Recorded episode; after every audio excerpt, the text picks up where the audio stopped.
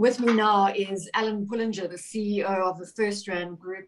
Alan, thank you very much for your time. Good set of results out today, solid performance over the last 12 months, uh, paying a dividend. You must be generally happy with a solid footing given the tough environment that we are operating in. Thanks, Bronwyn.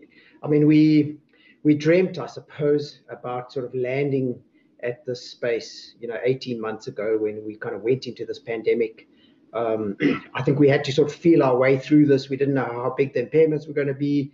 Um, you know, we not, you know, we weren't sure how long it was going to take us to get out of the teeth, if you like, of the pandemic. And we always dreamt of getting to a place, you know, let's just say on the other side, uh, whatever that means, and but but being in a healthy position, we can resume dividends. Uh, you know, we've got capacity for growth. Our capital's intact. So that's what we dreamt about, and and yeah, listen, thankfully, a lot of hard work, but uh, but we landed it. The dream has become a, a vision. I mean, become a reality rather.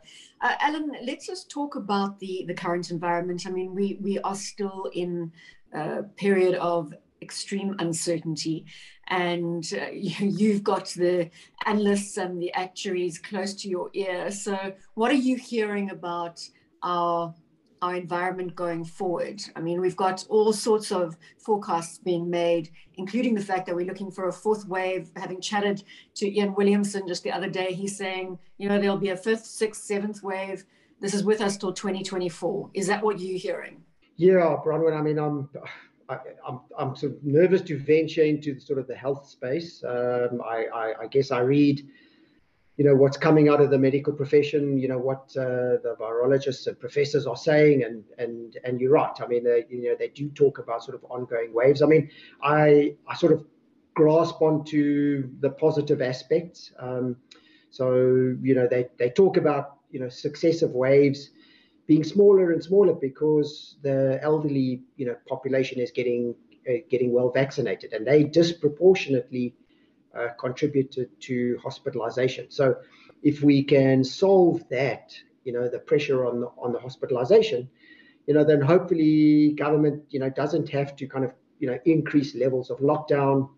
We can keep economic, you know, activity flowing and and there's a manageable flow of, of sort of of, of hospitalized, you know, cases into into hospitals that they can cope with. So I guess on the pandemic side, listen, we are definitely in a much better space. And I mean, we've got vaccines.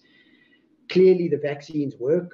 Uh, there's so much data to, to to tell us that, and so I mean that's brilliant. You know, you know, whatever. Yeah, a year ago we never had vaccines. Um, and and, know, and, so, and, I think that's an important point. I, I definitely don't want to make this a, a health discussion or a medical discussion, but just in your leadership position, the other debate that's raging, and I promise I'll leave the topic of the pandemic alone, but the, the vaccination strategy and to vaccinate or not to vaccinate, i.e., will you follow Discovery's lead in making it compulsory? Is that something that you are tabling as a leadership team? So let me start off by saying I think the motivation that was put forward by Adrian Gore, I absolutely back that. I mean, it's it's it's clear thinking, it's sound, it's moral um, to be honest, it, it is scientifically robust. There's no there's no doubt about it. I think it's hard to to to conjure up a case against it. I guess from a group perspective, where we are, we're in a slightly different phase. I mean, we're in this strongly encouraging our employees. So we've put out communication in that regard from a group perspective, plus all of our brands. So we're sort of on that campaign. We're making sure it's super convenient. You will know, you know, one of our, our big sites up here in, in Johannesburg, our training center here in Sandton. Essentially, we've given that over to the Department of Health, um, you know, probably three three months ago already, um, and they're keeping it, I think, until November, um, essentially as a vaccination site. So focusing on uh, the financial sector, not just banks, broader than banks, but I actually think now they're even doing walk-ins. So we, you know, we're putting our facilities up. Uh, we're making sure it's super convenient. Uh, we're trying to do a booking system to get our employees vaccinated. Of course, it's going to be at no cost to them. You know, we, you know, even if we have some employees who, for some reason, are not covered by medical aid, I mean, we will just pick up the cost. You know, we're not we're not trying to sort of claim from government. So, I guess in, the, in this first phase, that's really where we want to push hard. We'll we'll monitor the situation, see what happens with vaccine uh, sort of passporting. Um, but right now, I mean, yeah, let, us keep that uh, for a conversation down the road. Then, uh, talking about the bank, as you say, a solid performance, you're very happy where you landed as a group. Are there star performers that you, you want to reference at this juncture? The FNB franchise is, you know, once again sort of carrying the load. I mean, it is the biggest contributor to to earnings. It's it's got that intimate touch points, you know, with, with, with customers it's the it's the exciting part of our strategy which is playing out so so strongly in FNB. You know this digital platform, and we keep getting customer engagement on that, um, and it's a really sort of rich experience that's starting to scale. It's their you know their their brand performance. Um, you know the, the the most valuable brand sort of survey was was released uh, you know a couple of days ago, and and FNB won not just the most valuable bank brand, but in fact the most valuable brand in the country. So they've, you know, they've been front and center in terms of, of, of helping customers, not just through this pandemic, but also the, you know, the looting that took place. I mean, there was an enormous, you know, FNB had to step up to the plate. Again, you know, uh, it, it, you know, we didn't have a playbook for it. You know, we didn't sort of rehearse this thing. It's, you know, you come into the office and, you know, 33 of your, you know, our branches are, are, are, are destroyed and about 260 ATMs. And, you know, we didn't spend a moment in the sort of victim mindset uh, and complaining. They, they immediately sort of pivot into, okay, help. How do we fix it? How do we get cash? You know, mobile ATMs, mobile branches. I mean, we were running into the SASSA payouts. So I have to say that, you know, that business, you know, where, where they've really been good is this ability to pivot at speed um, and, and just fix, you know, and I mean, one thing I'll say about you know that FNB platform and their and and you know their capabilities, that stuff works.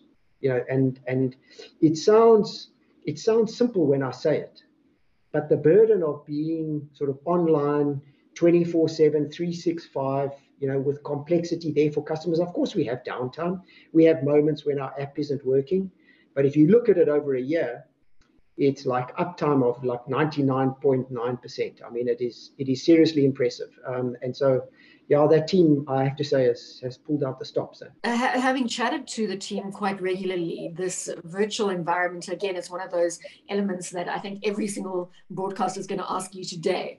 What does the future of work look like for FNB? To what extent is it virtual? To what extent is it physical?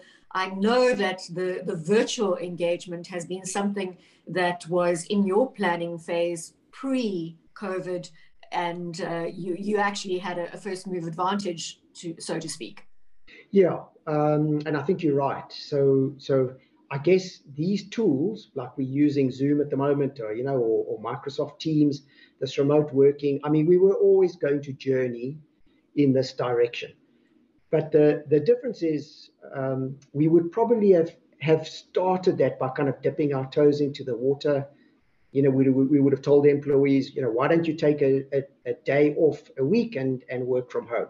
And then we would have checked how that went. We would have calibrated. We'd have, we would have made sure all our processes are working, communications working, and then we, we would have then extended it. We would have said, oh, why don't you try two days a week? And we would have slowly sort of felt our way into this the difficulty we had with with the pandemic, of course, is we went into that lockdown level five, and um, you know, 95% of our employees, I mean, literally within three days went home, and they were not coming back. So we went almost to the extreme, and I suppose what we're trying to do now is sort of walk it back to you know where is a happy medium? You know some things clearly have worked well. Other things i think we have come at a cost um, you know, so listen, onboarding, you know, new employees. I think some of our our cultural aspects that that and it's a big part of the FirstRand story. I mean, I think some of those have suffered a bit. I think the human connection, sort of creativity, you know, there's pockets of our business which thrive on that stuff. So I think that stuff has suffered a bit. And so now we do need to sort of, if you like, walk it back and let's try and find the happy medium. I'm not sure where it is. I don't think we will ever get back to fully on premises. Um, but I think we're we're not at a good space at the moment. So we do need to sort of get back. I don't know what it is. Let's just say three days a week, you know, on prem, where you know you can interact with your teams. At least you see each other, um, and and we'll sort of work around that. I suppose one thing for sure is that the boardroom conversations are shifting dramatically in terms of what you're tabling on a day to day basis. Now, David Shapiro, early on in my broadcast career, said to me, Bronwyn, the most important thing when you are interviewing the CEOs is to ask them about their forward looking statements, their outlook statements, because that is what is really going to drive investment decisions. So I'm going to end this there by saying, what is your outlook statement for the First FirstRand group? And uh, of course, with the caveat that there's still a huge amount of, well, there's huge, a huge lack of visibility still in the system. Yeah, I mean, I suppose there's two important dimensions to our outlook statement. You know, one is what sort of earnings growth we can deliver, and the other one is our return profile. And, and I guess those two then translate into dividends. Um, let me start, Bronwyn, by saying uh, let, let's anchor it to what we expect from the economy. So we are hopeful that we are seeing the early stages of a credit cycle forming.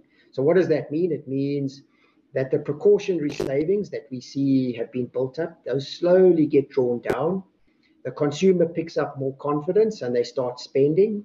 And then you see the, the, the lending from the banking sector in terms of loan books, they start growing. Um, you would have noticed that all the banks, I think, you know, saw very weak growth or, or, or shrinkage on their balance sheet. And so we need that to reverse because I think banks that can't grow their, you know, their asset books, there, there, there is, you know, it's it's very difficult, difficult, I think, for your earnings to grow. So against the backdrop of what we hope is a credit cycle forming, I do think we are going to be able to, you know, eke out a reasonably decent growth. We talk about trying to achieve a real growth in earnings, which is kind of um, CPI um, plus uh, the real GDP in the economy, or if you, you know, roughly speaking, nominal GDP.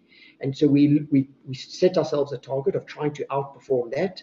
Um, so if we can do a couple of percent on top of that, you know, through a through a cycle, that would be a great outcome for us. Our ROE has bounced back into our range of 18 to 22 percent. We, you know, we we intend to keep it there. Um, in that range. And so I think that'll be good for shareholders. And um, if we can do that, then then then hopefully there's a, a future stream of dividends. Alan, thanks so much for your time as always. Alan Pullinger is the CEO of the First FirstRand Group.